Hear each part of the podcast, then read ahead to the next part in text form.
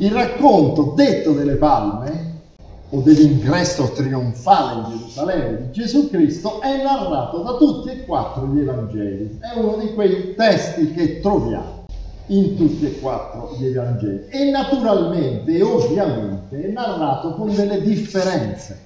Infatti noi abbiamo questa ricchezza di avere racconti di vari autori che prendono spunto da vari testimoni e quindi ci danno un quadro migliore della situazione perché ce lo fanno vedere da vari punti di vista. Quello che leggiamo oggi è il racconto delle palme dell'Evangelista Luca. Come fu vicino a Betfage e a Betania, presso il monte degli Ulivi, mandò due discepoli, dicendo, andate nella borgata di fronte, nella quale entrando troverete un puledro legato, su cui non è mai salito nessuno. Slegatelo e conducetelo qui. Se qualcuno vi domanda perché lo slegate, direte così, il Signore ne ha bisogno. E quelli che erano stati mandati partirono e trovarono proprio come egli aveva detto loro. Mentre essi slegavano il puledro, i suoi padroni dissero loro, perché slegate il puledro? Essi risposero, il Signore ne ha bisogno e lo condussero a Gesù e gettati i loro mantelli sul puledro vi fecero salire Gesù. Mentre egli avanzava, stendevano i loro mantelli sulla via. Quando fu vicino alla città, alla discesa del monte degli ulivi, tutta la folla dei discepoli con gioia cominciò a lodare Dio a gran voce per tutte le opere potenti che avevano visto dicendo, benedetto il Re che viene nel nome del Signore, pace in cielo e gloria nei luoghi altissimi. Alcuni farisei tra la folla gli dissero, Maestro, sgrida i tuoi discepoli. Ma egli rispose, vi dico se, che se costoro taceranno, grideranno le pietre. Allora questo racconta delle differenze rispetto agli altri racconti. Ad esempio non ci sono i rami di palma, eh? la Domenica delle Palme, ma lo sappiamo da un altro racconto, non da questo. Però ci fa comprendere alcuni aspetti di questa azione di Gesù, ci focalizza su alcuni punti. E eh, questo testo è in fondo diviso in tre parti e queste tre parti ci danno tre informazioni, se volete, e tre annunci del eh, Signore in questa situazione. Allora, la prima parte è una parte piuttosto lunga, se volete, nei, nella ristrettezza dei versetti, con tutta questa cosa macchinosa di andare a prendere il puledro. Eh? Ora, Chiaramente una delle prime cose che vediamo è la preveggenza del Signore. È chiaro, lui è il Signore, lui sa che c'è un puledro, lui sa che chiederanno perché lo slegano, lui sa che basta dire che è il Signore che lo vuole, attenzione, il Signore lo vuole, non qualcuno qualsiasi, ma il Signore, per avere il puledro. Ecco, questo però ci dice dell'intenzionalità di Gesù, cioè Gesù vuole entrare in Gerusalemme in quella maniera. Non è solo preveggenza, è che vuole il puledro perché deve entrare in Gerusalemme secondo la profezia di Zaccaria, perché in Zaccaria il Messia, il re che viene, colui che doveva arrivare, colui che tutti aspettavano, viene su un puledro.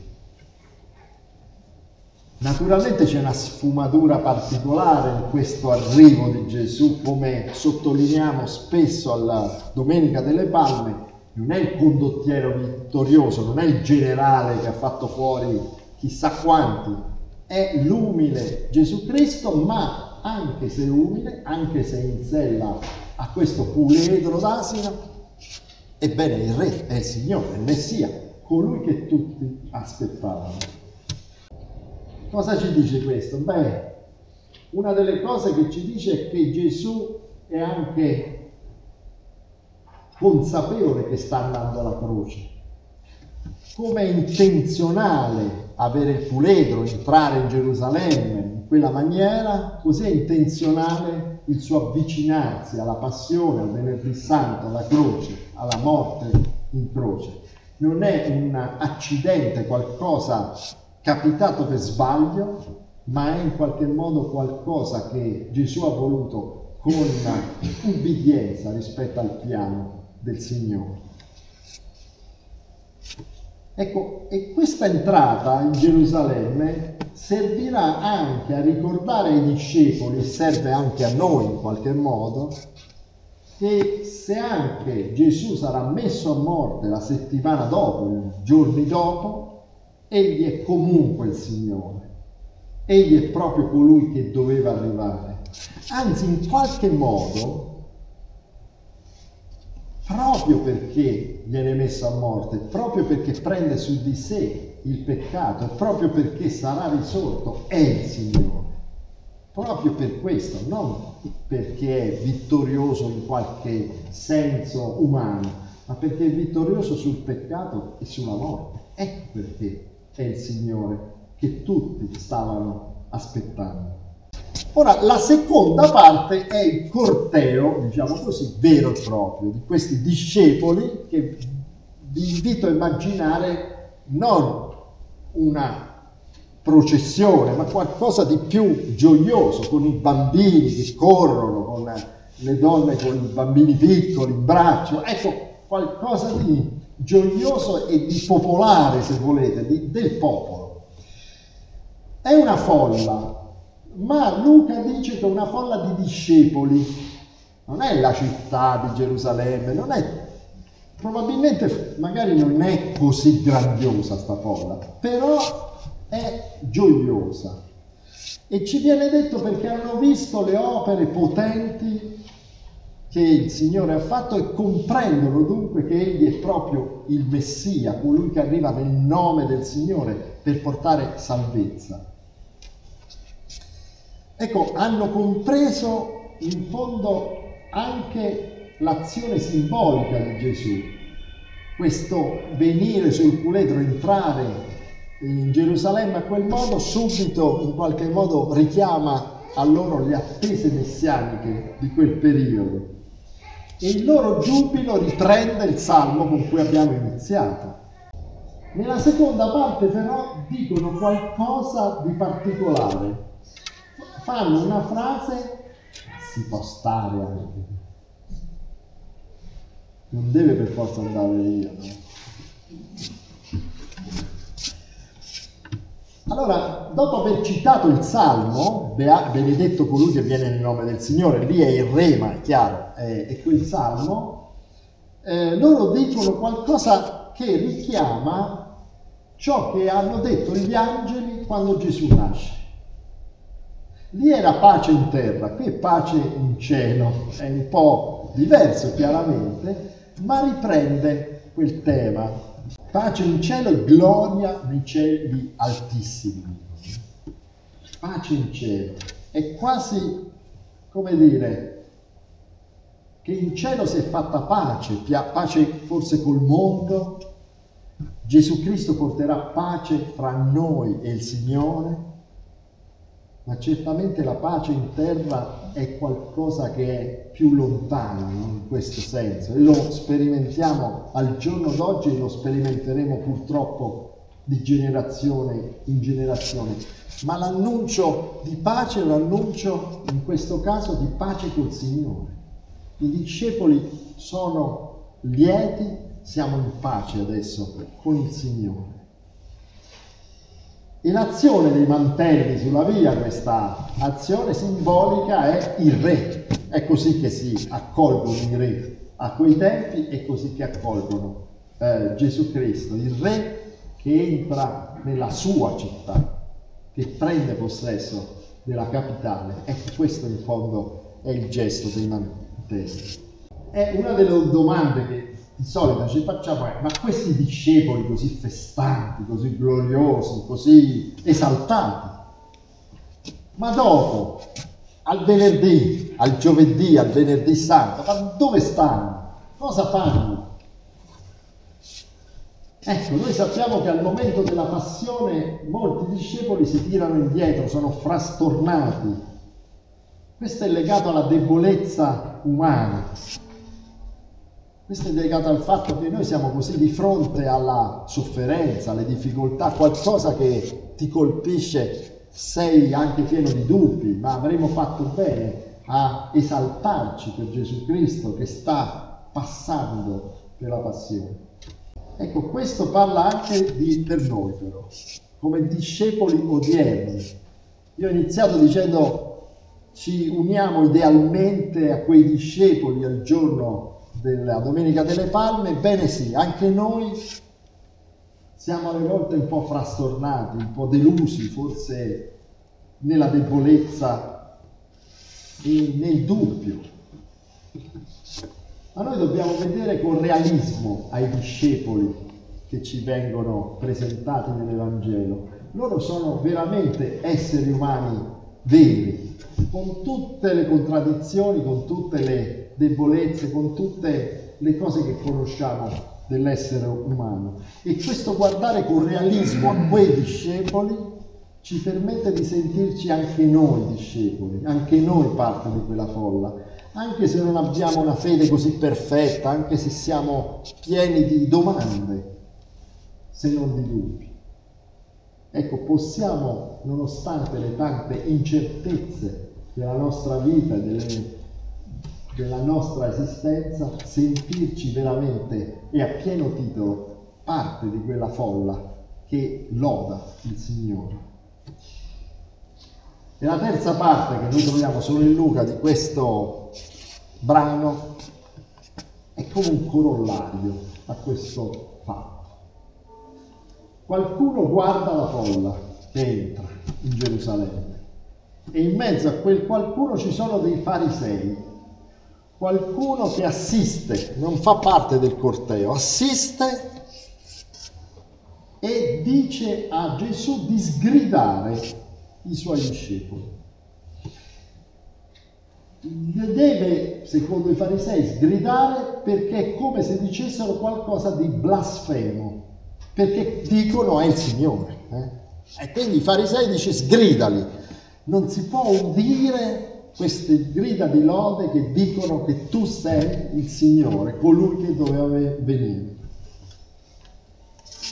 E Gesù si rifiuta, si rifiuta con un detto paradossale, come spesso fa Gesù, e dice che se non lo facessero i discepoli lo farebbero le pietre.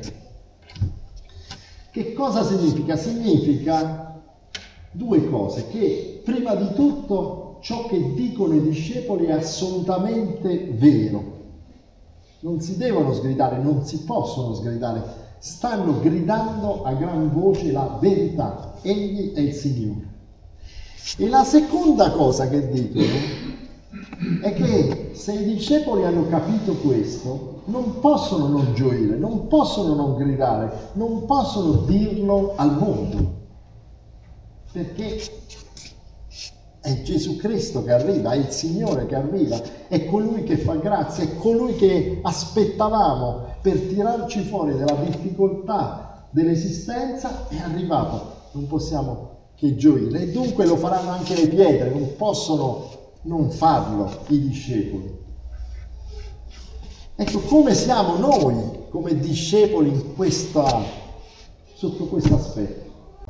Noi siamo altrettanto coloro che rendono lode al Signore? Sì e no, lo sappiamo. Volte no, ma, ma anche sì, perché no? Il primo aspetto, due aspetti, due piccoli aspetti. L'idea di rendere gloria al Signore per le sue opere potenti è qualcosa che ci invita a guardare la nostra vita. Anche nella nostra vita ci sono opere potenti. C'è una bambina piccola tra noi, è un'opera potente del Signore. Certamente ci servono occhi per vedere queste opere potenti ma nello stesso tempo non dobbiamo stancarci di lodare il Signore, di gioire per le cose positive che il Signore fa in questo mondo, per soffermarci con umiltà a sentire la sua presenza in mezzo a noi.